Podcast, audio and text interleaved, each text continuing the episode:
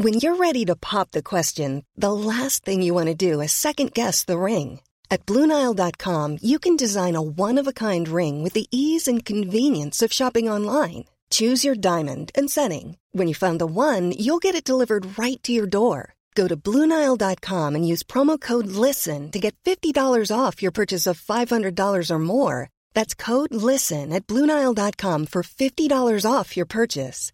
Bluenile.com code LISTEN. Planning for your next trip? Elevate your travel style with Quince. Quince has all the jet setting essentials you'll want for your next getaway, like European linen, premium luggage options, buttery soft Italian leather bags, and so much more. And it's all priced at 50 to 80% less than similar brands. Plus, Quince only works with factories that use safe and ethical manufacturing practices. Pack your bags with high-quality essentials you'll be wearing for vacations to come with Quince. Go to quince.com slash trip for free shipping and 365-day returns. Hey, it's Paige DeSorbo from Giggly Squad. High quality fashion without the price tag. Say hello to Quince.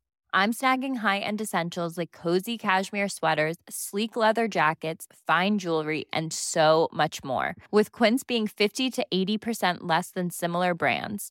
And they partner with factories that prioritize safe, ethical, and responsible manufacturing. I love that. Luxury quality within reach. Go to quince.com slash style to get free shipping and 365 day returns on your next order. Quince.com slash style.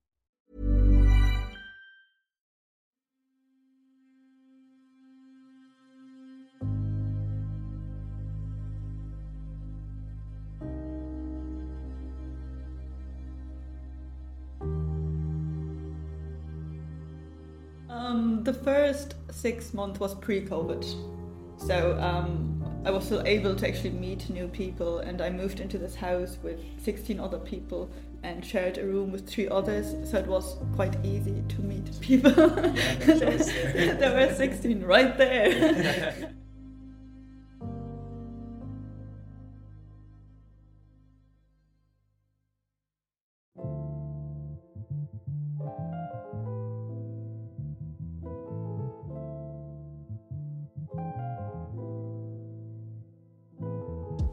there, and welcome to A Life in Dublin. I'm Mark, one of the hosts of the podcast. If you're new to this show, our intention is to be a digital companion to anyone who chooses to listen and to showcase the stories of the people of Dublin, whether they're Irish or from lands further afield. Annie arrived in Dublin from Berlin in 2019 to study a master's in creative writing. Luckily, she was able to enjoy Dublin in all of its vibrancy for six months before we had to batten down the hatches and enter lockdown. We don't talk about the C word or what that experience was like for Annie, as I think we all know the answers to those types of questions. We do, however, chat about what life has been like since the rebirth of society in early 2022. Annie tells us about her processes as an artist, primarily a poet, and how she has found a community of like minded creatives here in the city. To follow Annie and read some of her poetry, you can find a link to her Instagram page in the description of this episode. Thanks to everyone for listening and to Olmo um, for hosting the show with me. If you'd like to support what we're doing, you can drop a few coins in the tip jar over on our Patreon page, which is patreon.com slash a life in Dublin. And now, here's our conversation with Annie. Luke is so just a really nice guy, I have to say. Um, we've kind of kept in touch with him a little bit through obviously his gig that he just did in the Workman's Club and also from you know Instagram messages and stuff and, and he's lovely so I'm really happy to, to hear and I'm surprised to hear that you you know him so well yeah, yeah. Um, so how you said that he helped you to get into the creative community in Dublin. Um, how or what was your first step into that? Well, my first step was um, basically just meeting a few friends for coffee, and they brought another friend, and she told me about this night, Smithfield Creatives, uh, that was in early 2022, last year in spring, um, and I went there and met Luke basically, um, and he introduced me to everyone I now know basically. Um, to circle sessions, um, the host there, and the whole creative community. He's he's a people person, as you might have noticed, and um, yeah. yeah, and he's really good at um, just welcoming people and making you feel at home and um, like you're a part of the community already. Um, yeah. I, I would say that about him, and I would say that about other people also that I have met subsequently in this community. Yeah. Uh, there seems to be the music community, there's the poetry community, there's the Comics. the comics, the comedian Mm. community, um, that we're kind of just looking at because we're not any of those, but Mhm. we get to talk to some of those people. Um, and everybody is, I have to say, so nice. Yeah. And it's really nice to see and how everybody's looking. There doesn't seem to be any like com- competition, you know, where it's you know, I want to be better than that person, so I'm not going to talk to them more. I don't, I don't, at least from my perspective, I don't see any of that, which is, which is good. Yeah. Yeah. Yeah, the, the scene is very wholesome, I'd say, very welcoming. Um, and I think it's because, for example, because um, I was welcomed so warmly, when I meet a person that's only starting out, I kind of feel like introducing them to people as well and kind of giving giving back in that sense. And I think this is what happens quite quickly. Um, also, when performing, I I performed for the very first time last year uh, in spring, and there were so many artists in the audience as well. But it made it easier because they know what it's like to perform for the very first time. Yeah. And the, I wouldn't say that the community is that divided. Um, I maybe the comedians are a little bit, but between spoken word artists and musicians, I think there's a little bit more overlap. Mm. Um, at least from my friend circle, let's say. So there's m- much more musicians for sure, definitely than poets or spoken word artists. Um, so if you're connected with creators, you'll definitely have musician friends, I'd say. Um, yeah, It's cool. So you're from Berlin. yeah. How how did you end up in Dublin, and when and what why did you decide to come here? Um, I came here for my master's in creative writing actually in 2019. Um, and I was in Dublin for the very first time in, oh, I don't know, I was 16, it's a while ago. um, a friend took me and I had a very good experience. I think it was the first time for me kind of traveling abroad with a friend, actually taking an airplane um, um, as a teenager. Um, and I just like went into this bookshop and picked up a poetry collection and this whole the just the the vibe and the energy of the literary scene was so strong even then um, that it just had me really interested in yeah studying writing in Dublin. It's a much stronger um, tradition in Ireland. Uh, for example, in Germany, although Germany has like 80 million people, right? Yeah, Um, and Ireland like four four million, four and half or right? something like that. Yeah. and you have writing schools in every city maybe even multiple Mm. like even in dublin you can study creative writing um, in three or four different colleges maybe even more and in germany there are two or three public colleges in the whole country Wow. yeah um, and I went to one of the biggest universities in Berlin, and they, they wouldn't have a course like that just because it's not part of the tradition. Um, so I was very intrigued by that and by um, like young female millennial authors as well um, that I was reading at the time who were from Dublin or from Ireland. Um, yeah, and So you were you're reading, um, pieces of, of art in, in English. yeah. Um, oh, was there any reason why you, you decided to do that in English as opposed to German, or maybe do both? I, I don't know.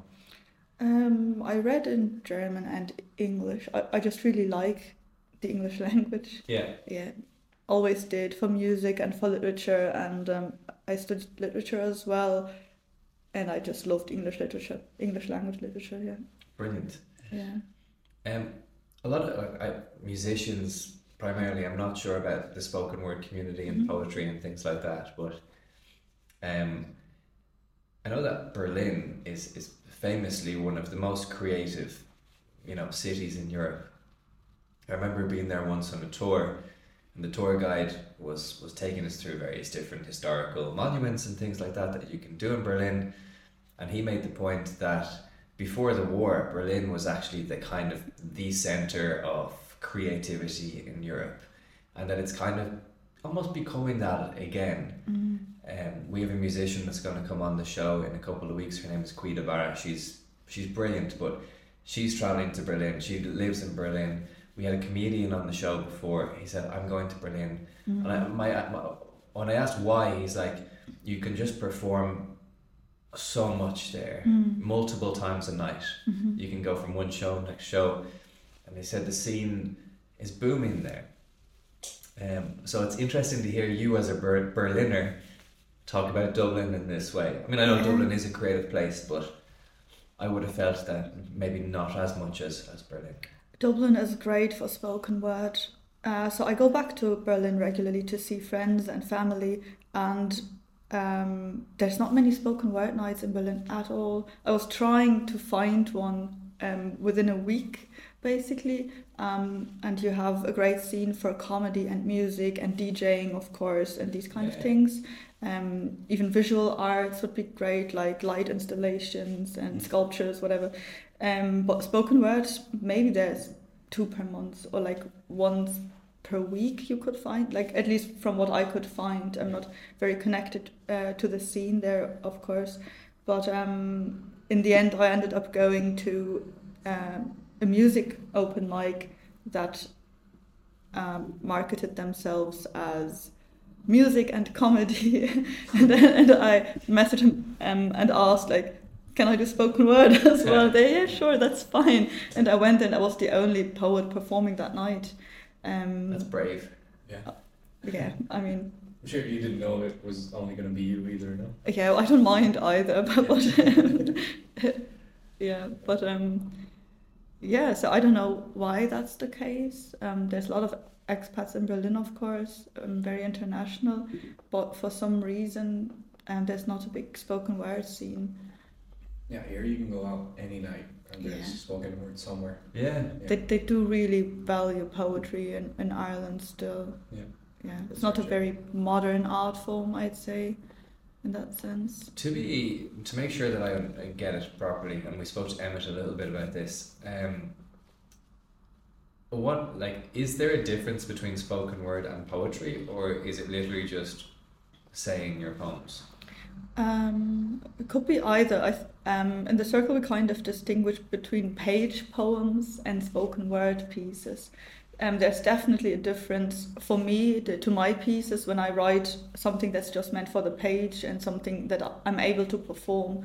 So I would be able to read any piece, but it might not work as a performance at all. So for me, the difference is kind of is it performable? Will people get it when I just say it out loud? Because of course there are some pieces uh, that might have a specific layout, and you need the subtext of the layout to understand what it means to to Okay. add like um, meaning. Um, and of course, there are pieces you need to read over and over to actually understand what it's saying. And Yeah. but when you perform, you might only have two or four minutes Yeah. and um, the the audience can't go back to the last sentence and have a second look. So it kind of needs to be quite immediate in that sense. Mm. And what is your when you're performing your poetry, when you're when you're doing spoken word, what is your style? I mean, when Emmett does his, it's um, it's almost like a rap, Yeah. you know, Mm. or he mentioned that when he was saying it. He, he was influenced by that sort of stuff. Yeah. Like there, there is a rhythm to it. Mhm. Um, like um, you wouldn't say that it's a rap because sometimes he he was very good. He sometimes he stops and you're like, are you finished or what are you doing? You know, I was totally confused by it, but uh, he was brilliant. Um, but my my feeling when I was listening to him was like, this is there's a rhythm to this. It's Mhm. almost musical. Yeah. Yeah, yeah, yeah, for sure. Um, He has a certain fluency to his pieces. Yeah. How would you categorize yourself? Um, I have a few different pieces, I'd say, but it's mainly free verse. So I like to describe it as I just say sentences and talk to you on the stage, but there is a rhythm, and I'm quite aware of it. But um, the listener might not be. Um, but if you would like, you know, put a tack to it, I might. I, I will probably still finish the poem in the same time every Mm. time I do it. Um, and there's a few pieces that do sound like a song as well that I do. Um, yeah, I don't know how to categorize it per se. Um, you have I seen from your Instagram that you you also sing or you you're you're musical in some I wouldn't say sing, but like I take that as a compliment. yeah, that's a poem actually. Ah, um, okay. that that one piece. I don't know. It kind of turned out as music in the end, just because it had such a strong rhythm. And um, I started. I think like October, November last year. I just kind of got to know a lot of people from the hip hop scene in Dublin as well, which we didn't really mention because, of Mm. course, they're also involved in the music scene. But like the main part of the music scene is more so singer songwriters, maybe a few bands. But then there's also the rappers and the hip hop scene. It's an incredible up and coming scene. Um, and I wrote like the kind of the hook or the chorus to that poem that I did for a friend's rap originally.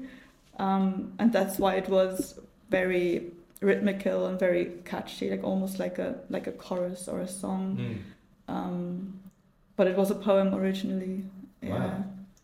And so these things just naturally materialize uh, through meeting people and, and Yeah, the community that yeah. you have built here. Yeah, for sure. Um, how difficult was it? I mean, I know you got to know a lot of these people through Luke, but Mhm. maybe you, before you met Luke, or I'm not sure if you met, I don't know if you met him the second day that you were in Dublin, I'm not sure. But um, a lot of people that we speak to on the podcast find it difficult to find a community in Mm. Dublin. Or, Yeah. or maybe not. It's the biggest challenge that they have. You know, they It have is, their job, they might be studying, um, they go to the gym, what, whatever it is that they do. And then outside of that, finding friendships is hard. hmm Can be a challenge. It can be a challenge. And I think some people have said as well that they're like, Celeste, for example, what, what Celeste from Venezuela came on, on the podcast and she made a really good point. She's like, it ju- it takes time and you're not going to meet someone and be best friends with this person Mm. straight away. You build friendships over Yeah. time. Yeah, yeah, yeah, yeah, yeah. Um, and it sounds like that's what you're doing at the moment, but how easy or difficult was it for you to get into that community? Um, so I only met Luke a year ago, and I've been in Dublin in September. It's gonna be four years already. Wow. So um, I wish I would have met him on the second day. no, um, the first six months was pre-COVID, so um, I was still able to actually meet new people, and I moved into this house with sixteen other people and shared a room with three others. So it was quite easy to meet people. there were sixteen right there, and um, and they were great. It was um, a mix of just expats from different places from um, all over Latin America, Brazilians, um, um, really close Mexican friend I made there, and um, South Korean friends, and um, that was my community for the first half year. Um, I just it was a little bit surreal at times because I obviously came to Ireland because I knew the language Mm. and I studied um, at a Dublin college at DCU. Um, Mm. and it, it was hard to get in touch actually with the Irish people studying there just because they were kind of commuting from outside of Dublin or they had their um, daily routine set already. Um, they were really friendly as well, just maybe not looking for new connections or friends. Um, and then I found myself in the first weeks just like walking through Dublin surrounded by people who speak Portuguese, taking me to these Brazilian places. And I was like, it was so, so absurd, but um, it was a very positive experience at the same time, just like sitting there getting food handed in the apartment by someone who didn't even understand what I was saying. Yeah. I have to I have to say that I think we're so lucky like there's a huge Brazilian community here obviously and we're so lucky that they are so friendly you know from 99% of them and so welcoming and you know you didn't have to be Brazilian to be part of that community Yeah. they welcomed you um and I, I can't remember. I speak. I spoke to Edu a couple of weeks ago about this, and, and it's true. When you are living abroad, your friends become your family. Yeah, for Uh, sure. and I think they, as a community, take that seriously. Mm. You know, which is brilliant and very supportive. Because as you say, not all Irish people who live here and have their lives here, their whole entire life, are looking for new connections. Mhm. Um, That's the thing. I've, everyone I've talked to that comes to live to Dublin say the same thing. They make friends with all the expats, all the Brazilians, Mhm. all the everyone from Yeah. everywhere. yeah. But it's really tough to fit into a circle of Irish people. Yeah, Yeah. Like they, of course, they're really nice to you and everything, but it's a lot harder to get around to meet them again and again and again. While with expats, Yeah. much easier. yeah. So it was kind of. I mean, during COVID, it was really hard to meet people. But um, after that, once I actually started going to open mics, it was so easy, so easy. And now I know so many people from the scene that I can also call my friends. And I don't know if it's I, that might be special to that community, just to the creative community that they're so welcoming. Um, but that wasn't hard at all. Yeah. Brilliant. Mm. Um, I imagine, like for us all, COVID was an incredibly Yeah. difficult time. Um, I often say to people, you know, who are here during COVID and living abroad, or living in Ireland, but you know, not from here, and you know, not with their real friends or their real family or anything like that. I often say it's actually it was pretty much the same for me. You know, I was also, uh, you know, living in an apartment. I couldn't see my family. You couldn't go see your friends it was almost the same thing. You know, we were all using uh, Zoom and WhatsApp or whatnot to Mhm. to communicate with each other. There wasn't really that much of a difference, probably, but we all know how long and hard that period was. We're not going to talk about it too much, um, but it's good that you've you've you've found that open mic community. Um, we spoke a little bit about the flow show before. Yeah. I think you you mentioned the circle sessions. hmm Is there any other ones that you do or you like to go to? Uh, yes, mostly creatives. Um, that was the first one I went to. I didn't perform at it straight away, um, but that's a lovely night as well, run by Adam, Adam Kelly. Um, yeah, really wholesome setting as well. I think that in the jar now downstairs though. Okay. Um, yeah, there's also Ahmed puts on a night. It's not um, open mic. I think he asks the acts to go on it. It's Dublin's finest. It's a really good night. It's more spoken word focused. He has musicians on it as well from time to time. Um, I think the original idea was to have like mainly spoken words acts and like to to have the artists get paid as well, which is a lovely idea. Yeah. Artists getting paid. yeah, I know. I know. What a That's twist. everything. I know. Um, yeah, other open mics. Mm, Yeah, that one I haven't heard. Yeah, I've never heard of that one. They mentioned like the flow show, the Smithfield sessions, and the circus. All those, everyone that we've had on, it's a creative, have Mm. mentioned it. But I also did. I mean, we had Emmett on the podcast. I didn't. He, he didn't say anything about it. I don't, I don't think. mm. keep it Um, low key. keep it yeah, yeah. Underground. It is a Everything lovely happens night in the there. basement anyway, so underground. Because people Yeah. are getting paid, I might start writing some poetry as well and just get a. just, yeah, I'd like to see that too. Um, what is the? um, Is can I ask? Is there a long term goal for for your art? Mm, just to be able to have the circumstances to keep doing it. Um, that's really it to connect to as many people as possible and have the time to do it. Um, I would love to publish a collection at some point. I would love to perform bigger venues at some point. I would love to put out music at some point. Um, these are all things I'm pursuing. Um, and once I have the time, I'll also write longer fiction pieces, um, Wow. which was, was what I was mainly focusing on during um, um, the COVID period. I wasn't actually writing poetry as much. That started or like restarted after I um, went to the open mics. Um, yeah, long term goals for that. I mean, if I could at some point have an income with anything creative, um, that would make me quite happy Yeah. for sure. Yeah, but as long as I can create and keep doing that, that's really just to keep growing, just to keep um, an open mind to different art forms as well.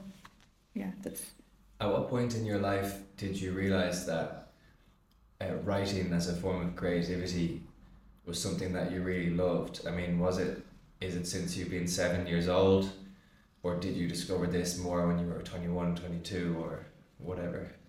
Um, I did start writing well, like writing poetry even when I was like eight or seven or something, and I wasn't even thinking about it. I think I always wrote like diary or journal entries and little poems, and even in English because you start learning English from when you're like nine years old in Germany, mm. um, and I don't know. I never thought about it. I, I just wrote.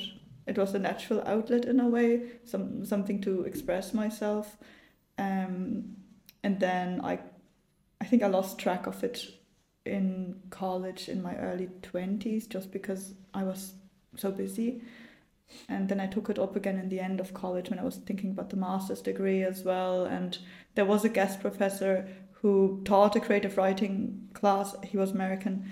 Um, and it just got me back in touch with writing and made me realize how much I missed it and how much I loved it. And yeah. cool. Yeah. Mm. That's nice do you sit down with um, an idea in your head before you write your first words? Do you have an image in your head, or is it I'll just start writing and see what happens? Um, all of it. Okay. Um, I might have a line in my head. Um, I draw a lot of inspiration from music, actually from lyrics, um, and there might be a really strong line that launches something that just inspires something um, could be an image, could be an experience, a feeling, um, just something I need to reflect on or process or um, like have an internal conversation about something like that. Um, could be an image, um, but also I do like to also just sit down and jot down words or kind of improvise on the page because like I know a lot of people believe that you shouldn't force writing and, and you shouldn't and you shouldn't like um sit down and like try and make it happen. But um there was a saying I really like that there's people who wait for inspiration to write and then there's writers. Because at some point you just need to give yourself the space to to sit down and write and like allow yourself for the opportunity because you might not feel inspired while I don't know you're in your office job or you're on the Luas or just doing grocery shopping. Um, but it, I think the most important thing is to actually make time for it and give yourself the opportunity. And I find it so much easier with poetry as well because fiction, I think I always struggled with fiction because you need to be quite organized yeah. and you need to maybe have a plot and like yeah. structured and it's usually also longer pieces. Yeah. And with poetry, you can finish a piece you can finish a piece you know like it's shorter um, and you get kind of the reward from it but also i love the liberty about it just the complete freedom of you you can i don't know write one sentence then another one that seems like it has nothing to do with the one that uh, before that so um, yeah so sometimes it's not even inspiration that makes me sit down, but just kind of like, all right, I, I want to take the 15 minutes now or have a coffee or, yeah. I think that's important as well. Any creative type of media or anything, spoken word, poetry, anything, you have to take the time. It's, it's another muscle. Yeah. Like if you don't do it often, you forget it, and you feel mm. less and less inspired. Mm. That's how I feel. I have to make space and make myself do it. And even if I sit down and don't do anything, it feels mm. like I still okay. Maybe next time. What What do you do actually? I just media, like media photography. Oh, lovely. Like okay, cool. Well, it's for me. It's the same thing. If I have a set of pictures and I don't make myself do them, they'll never get done. Yeah. it's like okay, then yeah. Okay. Like it's a painting. You know? mm. I it's a weird one. Like I don't feel necessary. I don't. I'm not. I wouldn't describe myself as a creative person. Um, or definitely never uh, pursued it, if, if that makes sense. Um, but one thing I, I would find is from doing this podcast, and now that I've kind of upgraded a little bit the the technology that we use to to put it out, and there's kind of more things that you can play around with and put different sounds in the background and stuff like Mm. that. I found that I could sit there for hours doing it and totally unaware of the time. Like, Mm, Lovely. uh, yeah, it is lovely, and I've never ever felt that passion Mm. about anything. Like, even if I was, you know, doing something which I quote unquote enjoy, which maybe I don't know, watching a great TV series, eventually you're gonna go, oh, I'm tired, I need a break from this. And it's funny, I get totally the opposite feeling from Yeah. editing these audios. And I'm not saying that I'm good at it or anything like that. I'm very much, uh, but it doesn't matter. It's No, it just the doesn't fact that. I um, You get immersed in it. yeah, You're creating something. Yeah. Feel proud. Like. Yeah, my first question would have been like, how do you define creativity or like, like being creative? good question. Um, We're the ones making the questions. yeah. Maybe we should have started with that. We're just gonna delete the rest of the podcast. and We'll start from now. Welcome to Life in the We have today. Uh, um, yeah. How do I define creativity? So here, here's something that you know from my own experience of working in, in a business and things like that. I think you can you can have a problem and create solve it in a creative way. Like actually problem solving. You do Yeah. have to be creative Yeah. sometimes because you have a problem and you're like, "What's the answer?" And like, I don't know. Mm-hmm. I have to sit in here and think about it for a second. It's maybe quite a boring form of creativity, but it is a, a form of creativity. Um, where I, I guess when I started, when I when I first started speaking about that, what I meant was I don't create poetry or writing or music or anything like considered Yeah. art. art. Yeah, anything Mm. exactly, anything considered art. All right. I don't think Yeah. making art is the only creative output. Definitely not. Yeah, I, I'd agree with that. Any form, as Mm. long as you're making something from something that inspires you, something that's inside you, making something tangible on the outside of you, I think that's considered creative. Yeah. Yeah, for sure. Um, even just reassembling something that's there already and make it something new and, Yeah. and change it. Like I think there's creativity in almost anything we do when we work on something. As, as you said, especially problem solving. Um, I was talking to a friend of, of mine once about Saturn Beige. Um, she's a fantastic musician and cellist. Um, and we were talking about creativity um, and what people use to like process things or deal with things. Like I didn't choose to, I don't know, be a poet or be creative, um, although I'm quite committed. But um, there's even like mathematicians and physicists. To me, they're the most creative people Mm. Yeah. of, of all of them. Somebody building a robot, you know, that's an, like exactly exactly. Like you need to think outside of the box. You have to kind of disregard what's there already or know how to deal with it but at the same time be open to anything else. Just like by association um that's like really creative. Just like thinking outside of the box or um yeah just being open to to anything new that's not apparent or like immediately in front of you in a way yeah and definitely editing and things like that arranging things yeah Which is problem solving basically. Yeah, I guess so. Um, and, one part I have to say that I do look forward to as well when I'm making it, I am obviously thinking of the listener. You know, I'm thinking of, oh, this sounds cool. People might like this. mm-hmm. I, I'm totally honest about that. I'm- It's not something that I'm making that I get. I get excited about people listening to it. Um, is that something that you feel when you're writing as well? When you create something, are, are you excited to then go and perform it?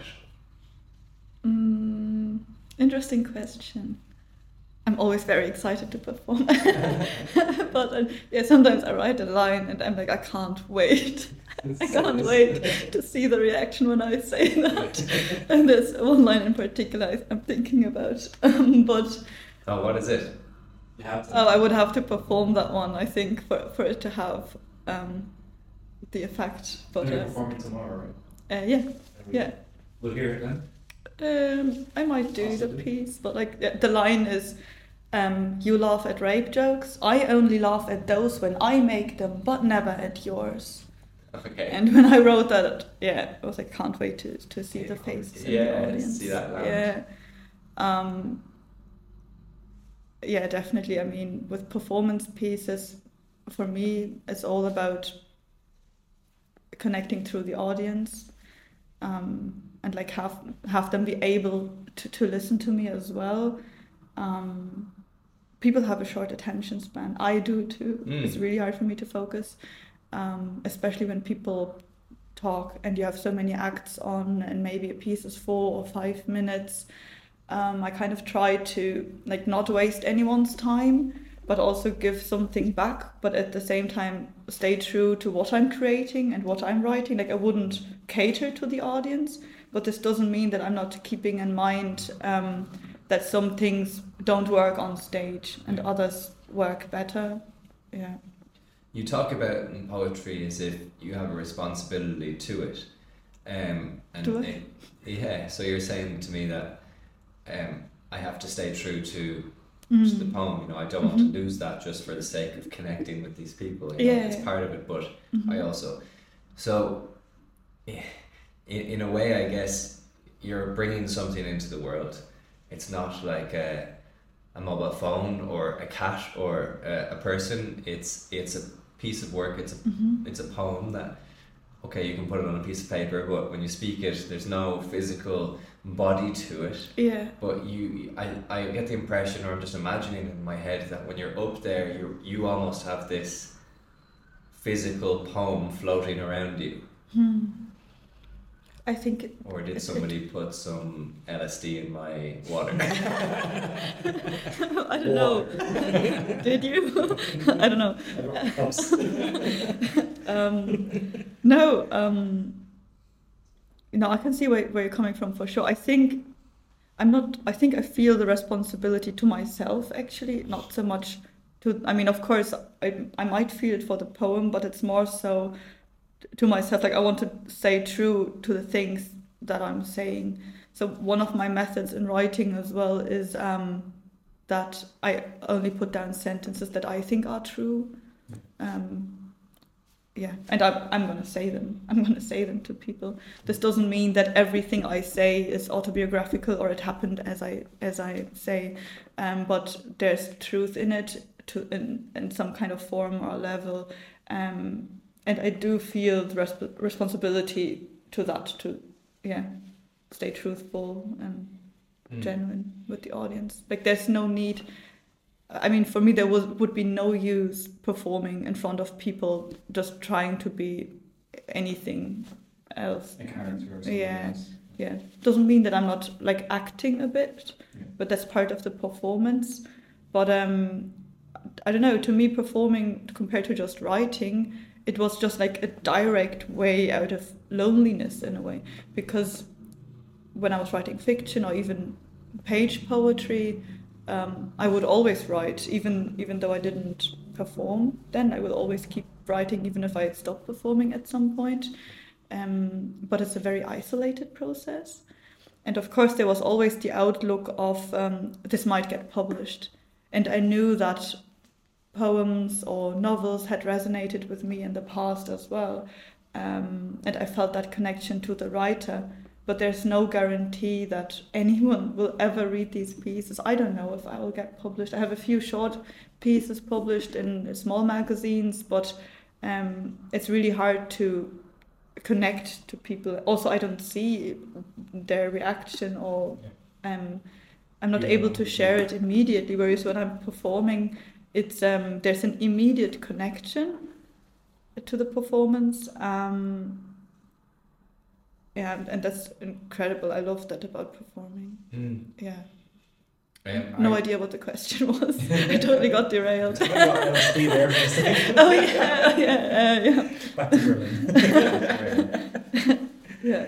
Um, I mean, you you spoke about loneliness. I'm curious to know if you're still living with sixteen uh, people. No, I live with um, three other people. Um, and yeah, in a shared house. One of them is Luke.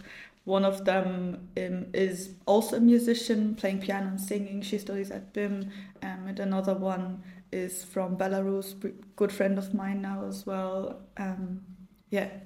Brilliant. Mm. Yeah, very creative house. Yeah, it is, and this was kind of what I was looking for when I moved here. I was like, oh, I'm gonna meet all these creative people, you know, and, and then of, of um, I didn't at first, um, and I couldn't connect to the other students in that way. But I'm so happy and grateful that even like after three years, I, I actually realized this recently that now I'm living exactly what I originally wanted. I have this creative circle. I live with these creative people who I can just hear play music during the day sometimes, or we would have these small jam sessions in between. Um, and it's just incredible. I feel so lucky. So, so lucky. Yeah, that's great. um, I wonder, like, this is something that I'm kind of going over in my head a little bit. Mm-hmm. Um, maybe over the last few years, and I really don't know what to believe about it, but um, I, really hate the word because it kind of it feels strange to say it, but the word manifestation, right? Mm-hmm. Um, and you said that you, I really wanted to live with creative people, mm-hmm. and here you are living with creative people. Um, is it how, how do you think i don't know how to ask this question um i don't want to say did you man- manifest it um but were you actively creating it consciously or was it something that you wanted you kind of forgot about it and then it happened like what, what's manifestation in that sense manifestation would be the idea of having something in your mind mm-hmm. and then creating that I mean, hundred percent it exists. Yeah, it, it, it's like I say I want to be rich. oh right, all right, right, right, right. Okay, okay, okay, okay, okay, right. And they mm. give credit to I believed it, so now it is. Yeah. Yeah. yeah, yeah, Do you think?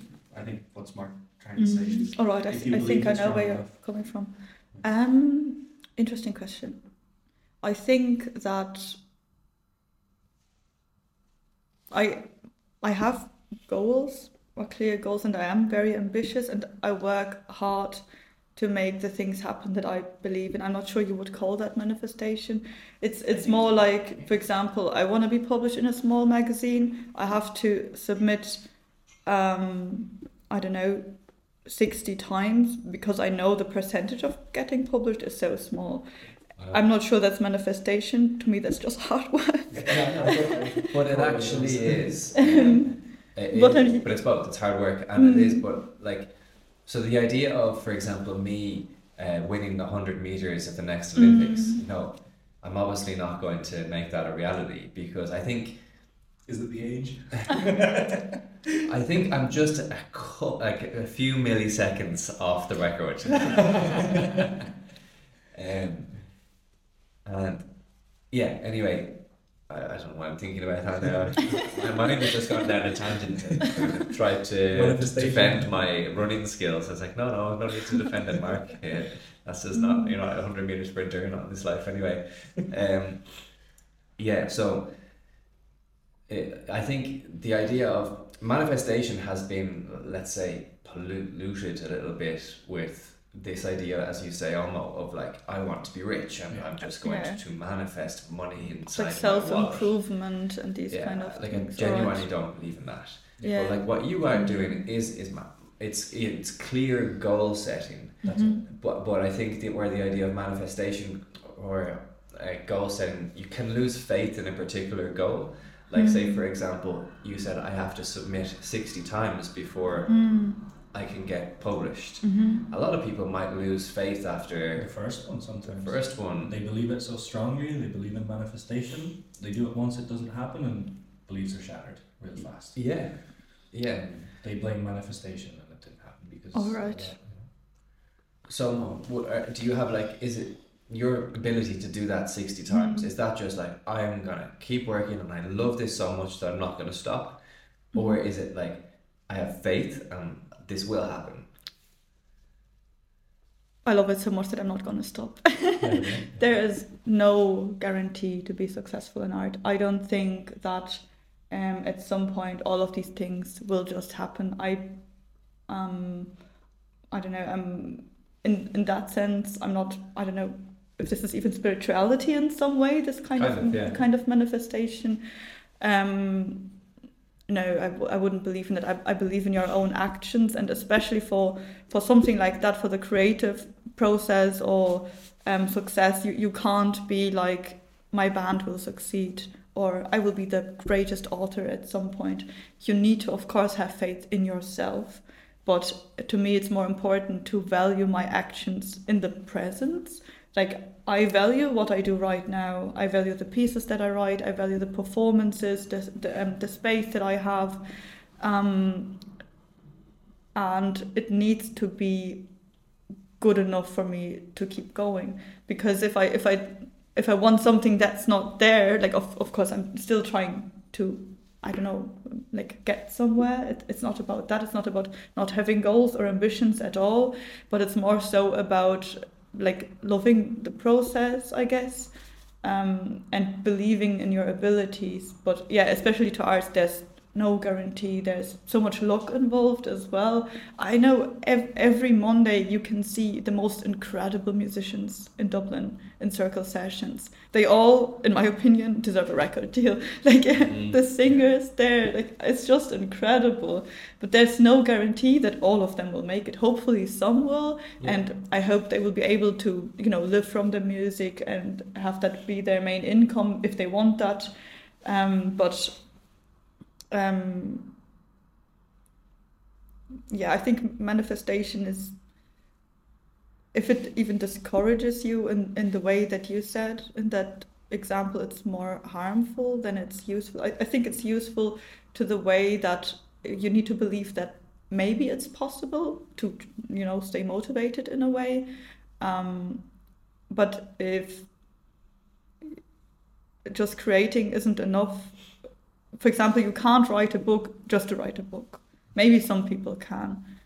You need to like writing the book Yeah. to some degree. Yeah. Otherwise, it's it's it's going to be very painful. It's already painful, like even even if you like writing, Yeah. you know.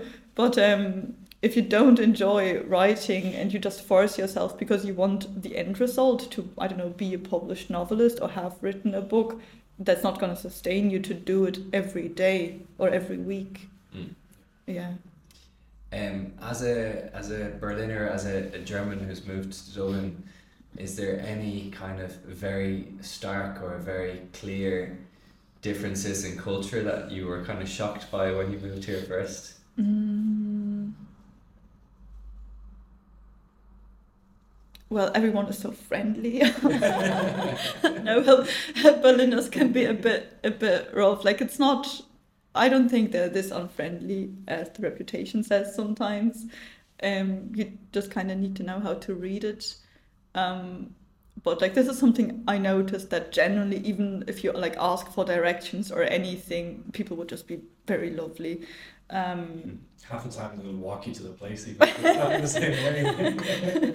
um, another thing I noticed, which is driving me insane, is that Amazing. Irish people can be so vague. so, so vague. And it's about um, when and where you might meet, what are the circumstances of that, you know, like occasional things I'm like sure that. we'll see. yeah, sure, look. and it's like, I don't know, like, so, you know, where are we gonna meet? Like College Green. Yeah, but where at College Green? You know, there's like several bus stops. There's Trinity College. There's the main entrance. You can like walk around like this whole area. It's like saying we'll meet in Temple Bar, and like it happens so many times. and it's just you would never. And in this sense, Luke and I joke about this because I say he's the most German person I know because he would be so specific and so on time and so organized.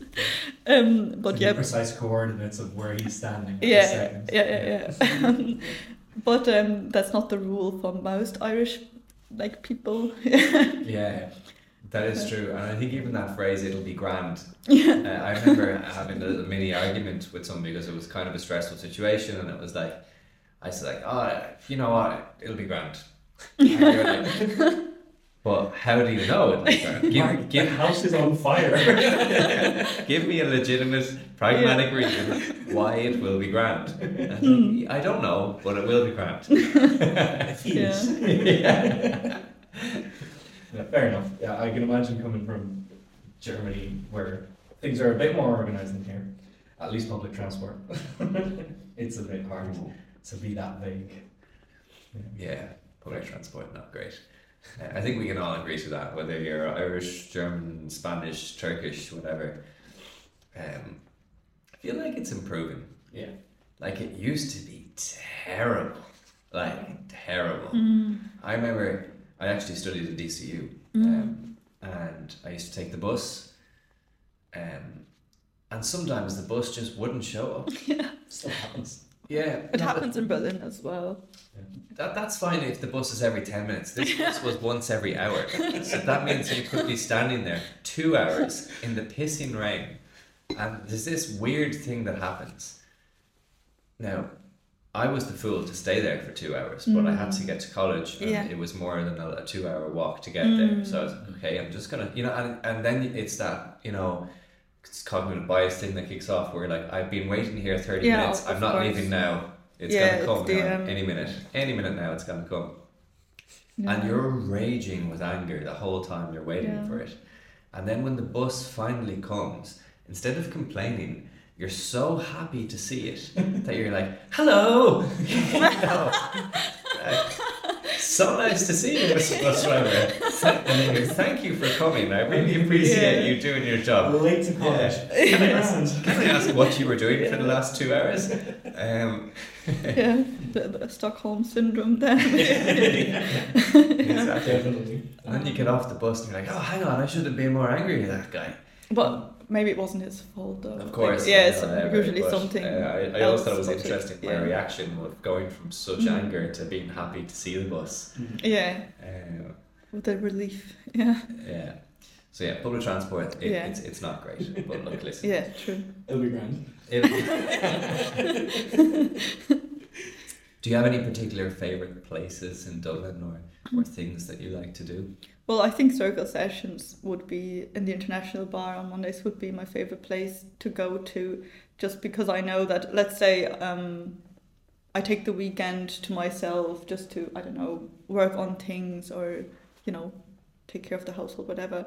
Um, I know that I can just go there and see friendly faces, um, and be entertained and inspired and yeah all of that. Um, so I think that's a really good place to go to. Otherwise, I just really like like walking through the city as well. That's not very specific, but keeping That's it okay, Irish, you know. bit of the Irish exactly. Yeah. Um, yeah, I do like books upstairs as well. Uh, the bookshop mainly because I think it was the first bookshop I went to when I first came to Ireland, and then it was the first one I entered when I came back here, not knowing it was the same. So I kind of have this very sentimental feeling about the place. And they have a really lovely cafe upstairs, um, above the bookshop. Um, that has like a no screen policy, so people just go there for a chat or to read the book they just bought downstairs, and um, yeah, that's a really nice place as well. Um, I can see the books upstairs in my Mhm. head, but I can't remember exactly where it is. It's on D'Olier Street, yeah. near Yeah, O'Connell yeah, Bridge, Yeah, yeah, yeah. I know. near Is it Trinity blue on the College. outside. Yeah, exactly. Yeah, yeah, yeah. yeah. Mm. Um, all right, I've actually, uh, I don't know if I've ever been in there. you should go. Yeah, I'm not sure if I've ever been in there. I probably have, but I, I don't remember because I, I walked past it recently, and maybe it's been recently painted or freshly painted or something, and I was like, oh, I've really noticed that place before. Yeah. Yes, that's interesting that, Yeah. yeah, that you mentioned it. I'll have to, I'll have to pop in. They have a nice um, second-hand book section as well, where you can just kind of rummage around. and- Yeah. Cool. Yeah, we'll have to check it out. Um, do you think you'll stay in Dublin for for a while more, or what is your plans, or do you have any? I'm not sure. Um, for the moment, I think it's the right place to be in the sense of like, I don't know, my creative endeavors. but um, as I said, like in Berlin, the spoken word scene isn't great, and um, I have no, I don't know, like wish to go go back there or to go somewhere else really at the moment. Um, I do kind of need and like the English speaking environment as well and the creative scene. Um, at some point, I think just to find a different job as well, I might have to leave Ireland. Okay. Um, just because you have good and many jobs here for German speakers as well, um, but not necessarily in my area um, of work. Um, and I think at some point it will get too small as well. Mm. Um, I was thinking that, yeah, obviously Berlin, big city. Yeah, so yeah. I don't know, maybe London, maybe something like that, but that's down the line. I don't know, it could be sooner or later, it could be end of this year, it could be in two years, it really depends. Yeah. Also, I won't be able to pay this rent for, you know, like. Um, exactly. It's, yeah, it, it is something on my mind. I think it's on everyone's mind. Um, mm. Yeah. But regarding people, friends, and like the creative possibilities at the moment, it's definitely the place to be for me at the moment. Yeah. It's crazy, isn't it? How like everybody has this rent issue. Yeah. The price of a pint is so high now. Um, the cost of living here in Ireland in general there's so many positive aspects to Ireland. You know, yeah. strip away the weather or whatever. Mm. We assume that you get over that, right? Wouldn't be so nice if there wasn't it wasn't this bad. Like. yeah, that's it. There wouldn't be as many artists, that's for sure. it was nice. People would be on the beach enjoying their lives as opposed to expressing feelings on the page. Are so happy and we're so sad. Yeah, you just accept us. What have you seen that film Banshees of Inisherin? Uh, there was a quote in it you know, obviously it's 1920s Ireland, and one of the characters had left the island and was writing a better experience in, in I think it was Dublin or or maybe it was London. I can't remember what it was. Mm. And she's like, I've met Spanish people, and she's like, they're so happy. yeah. Yeah. yeah. Well, that has, a, has an effect on it. Yeah, it's just a, it's it's it's a pity. The cost of living is is very yeah, high. It um, is. I think there's always been an accommodation issue in Ireland. Mm. They're really it's bad obviously at the moment. Mm-hmm. But it's always been a bit difficult, but now it's hard. Yeah, I mean, I've gone back. I've randomly been watching like old YouTube videos of Ireland in the 1960s and people's comments on accommodation. You know, it wasn't great then either. I will make a point though, um, and I'm sure my friend won't mind me might mind me saying this. And he said he emigrated to Canada, mm-hmm. Uh, and he was a, a, bartender. I'm not 100 percent sure he's what he's doing now. I think he's managing a bar, but he can have a decent life in Canada mm-hmm. doing that job. He has a child. Um, they have a home, comfortable living and he was like, "There's just no way I can do that in Dublin." Mm. And he made a point. He said to me, "He's like, listen, Mark, this is a sham." He says, "My grandfather, who was, I'm not going to use the words he said. He said a terrible man. Mm. You know, he had eight children and he was an alcoholic, mm. but he could afford to buy a house. Mm. Could you imagine having eight children and an alcoholic now? There's no way you're affording a house. No um, so times have have changed. There's different difficulties. I'm not saying it's easier now than it was in the past or more difficult now than it was in the past, but um, it's I think it's pretty. It's a struggle. It's a struggle. Yeah, it really is. Apart from that, Apart from that, it's not that. But this, maybe this is the issue. You know? like, I, I, I, this is horrible. but this is this is like I don't know like I don't like criticizing other countries' politics, you know, but like especially this attitude of it's grand. Like maybe that's what what keeps Irish people to actually like go on the street and protest. Yeah. Like you know, like why don't you? I, I can't Im- imagine this happening in Berlin. Like of course Germany has this you know great tradition of demonstration and protest, especially Berlin. People go on, on the street for everything. Like maybe that's not necessary either, but um, there's like more of a sense of agency that you you know you want to try do something about that. Um, and like i can't imagine like berliners actually paying this. I feel like they would just stop and like mm-hmm. see what happens. Yeah. or some something something. I don't know. There is something about Ireland and Irish people who have an extremely high tolerance to um, difficulty and hardship, um, which can be seen in two lights. It can be seen as a positive thing and it can be seen as a negative thing. Even during the financial crisis, there, um, like the example of Iceland, who who had a similar situation of having to of so much bank debt that they owed to the European Union or the IMF or whatever it was, the International Monetary Fund, and they were like, "Hey, yeah, we're just not going to pay that back. Uh, that's just we're not what we're going to do." Whereas Ireland was like, "Okay, yes, sir, thank you, sir. We'll do whatever you want, sir." Uh, You know, and it's interesting the different.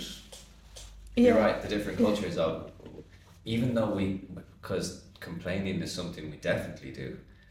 Mm. I remember getting in taxis around the time of the financial crisis in Ireland, and it was just the worst. Mm. It was the worst. You just knew, especially if you were in like the taxi for like twenty minutes or more, it's just gonna be from minute one to minute twenty Yeah, yeah, yeah. complaints about life Hmm. and how crap it is. Mm. And you're all you sometimes you feel like, yeah, I know, but can we just you know not Yeah. talk? yeah i don't know but like this paying back the the debt or something um like during during the uh crisis might also be to like ireland's position in the eu at that time more more, yeah. more so but um like, like being part of the european union and um how well it did ireland and then like maybe the fear of losing that position more so um no, I, I, but it was yeah. smart because in the long term, Yeah. you know, it benefited the country Mm. massively in terms Yeah. of what we have now. But yeah I my, my point there in being is that we have maybe a history and a tendency to to follow the line, mm. maybe more than what people think. And positive and negative things to that, I think. Um, but you're right. I do think we should s- stop um, taking the slap on the wrist and, and go in and protest a little bit more Mm. and manifest a change. I I manifest 200 euros of rent a month. If if you believe it. Yeah. Uh, Annie, thank you so much for, for coming and, and chatting to us. Thank you to for us. having me. Um, how do we find you and how can we see you perform your spoken word? Um, I have an account on Instagram that's Annie Peter Poetry, Peter like the first name. Mhm. Um, and I'm gonna play the Flow Show tomorrow um, in the Workmans, and Smoothie Creators on Wednesday as well. Actually, this week, um, and I'll post updates about upcoming gigs or publications or anything online for sure.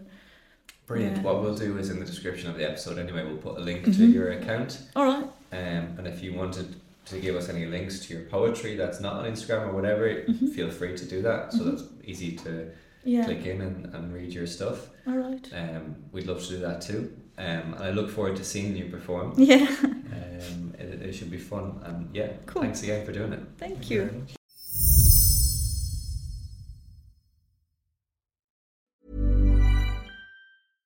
Imagine the softest sheets you've ever felt. Now imagine them getting even softer over time. That's what you'll feel with Boll and Branch's organic cotton sheets. In a recent customer survey, 96% replied that Boll and Branch sheets get softer with every wash. Start getting your best night's sleep in these sheets that get softer and softer for years to come. Try their sheets with a 30-night guarantee. Plus, get 15% off your first order at bollandbranch.com. Code BUTTERY. Exclusions apply. See site for details.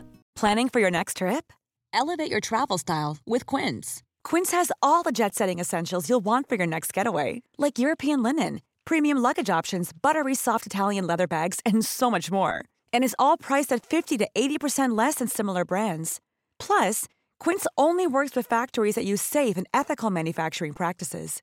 Pack your bags with high-quality essentials you'll be wearing for vacations to come with Quince. Go to quince.com/pack for free shipping and 365-day returns. If you're looking for plump lips that last, you need to know about Juvederm lip fillers. With Juvederm Volbella XC and Juvederm Ultra XC, your lip look, whether it's subtle or bold, can last up to one full year with optimal treatment and no additional maintenance. Find a licensed specialist and see if it's right for you at juvederm.com today. That's J U V E D E R M.com. Add fullness to lips in adults over 21 with Juvederm Volbella XC or Juvederm Ultra XC. Do not use if you have severe allergies or a history of severe allergic reactions, or if you're allergic to lidocaine or the proteins used in Juvederm. Tell your doctor if you have a history of scarring or taking medicines that decrease the body's immune response or that can prolong bleeding. Common side effects include injection site redness, swelling, pain, tenderness, firmness, lumps, bumps, bruising, discoloration, or itching. As with all fillers, there's a rare risk of unintentional injection into a blood vessel, which can cause vision abnormalities, blindness, stroke, temporary scabs, or scarring. For full important safety information, visit juvederm.com.